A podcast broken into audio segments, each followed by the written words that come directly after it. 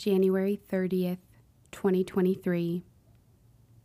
Today's devotion is written by Sanit Seletsky. Stand in your reclaimed identity.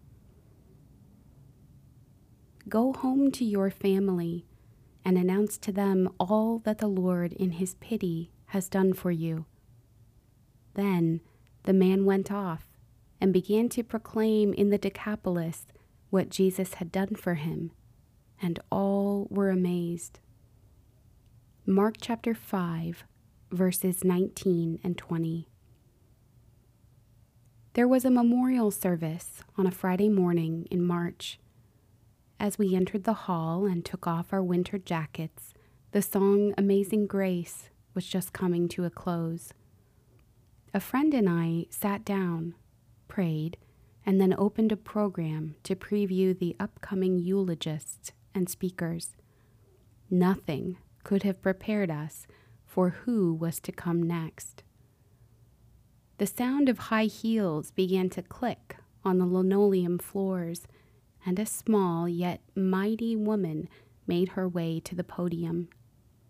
Her confident presence was palpable even as she adjusted the podium stand. She then took to the microphone and began to testify to the power of God.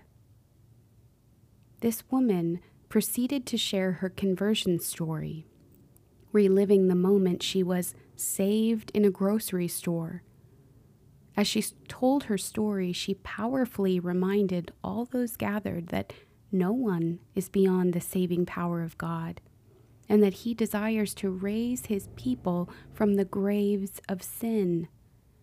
She courageously preached this word of faith to a community of people who knew the tomb she used to dwell among before that moment in the grocery store. The disciple of Christ was boldly proclaiming and courageously witnessing to the God who makes all things new, to those who knew who she once was. She stood in her reclaimed identity as a beloved daughter of God, and she spoke as one who knew the mission Jesus had given her to testify to what he had done for her.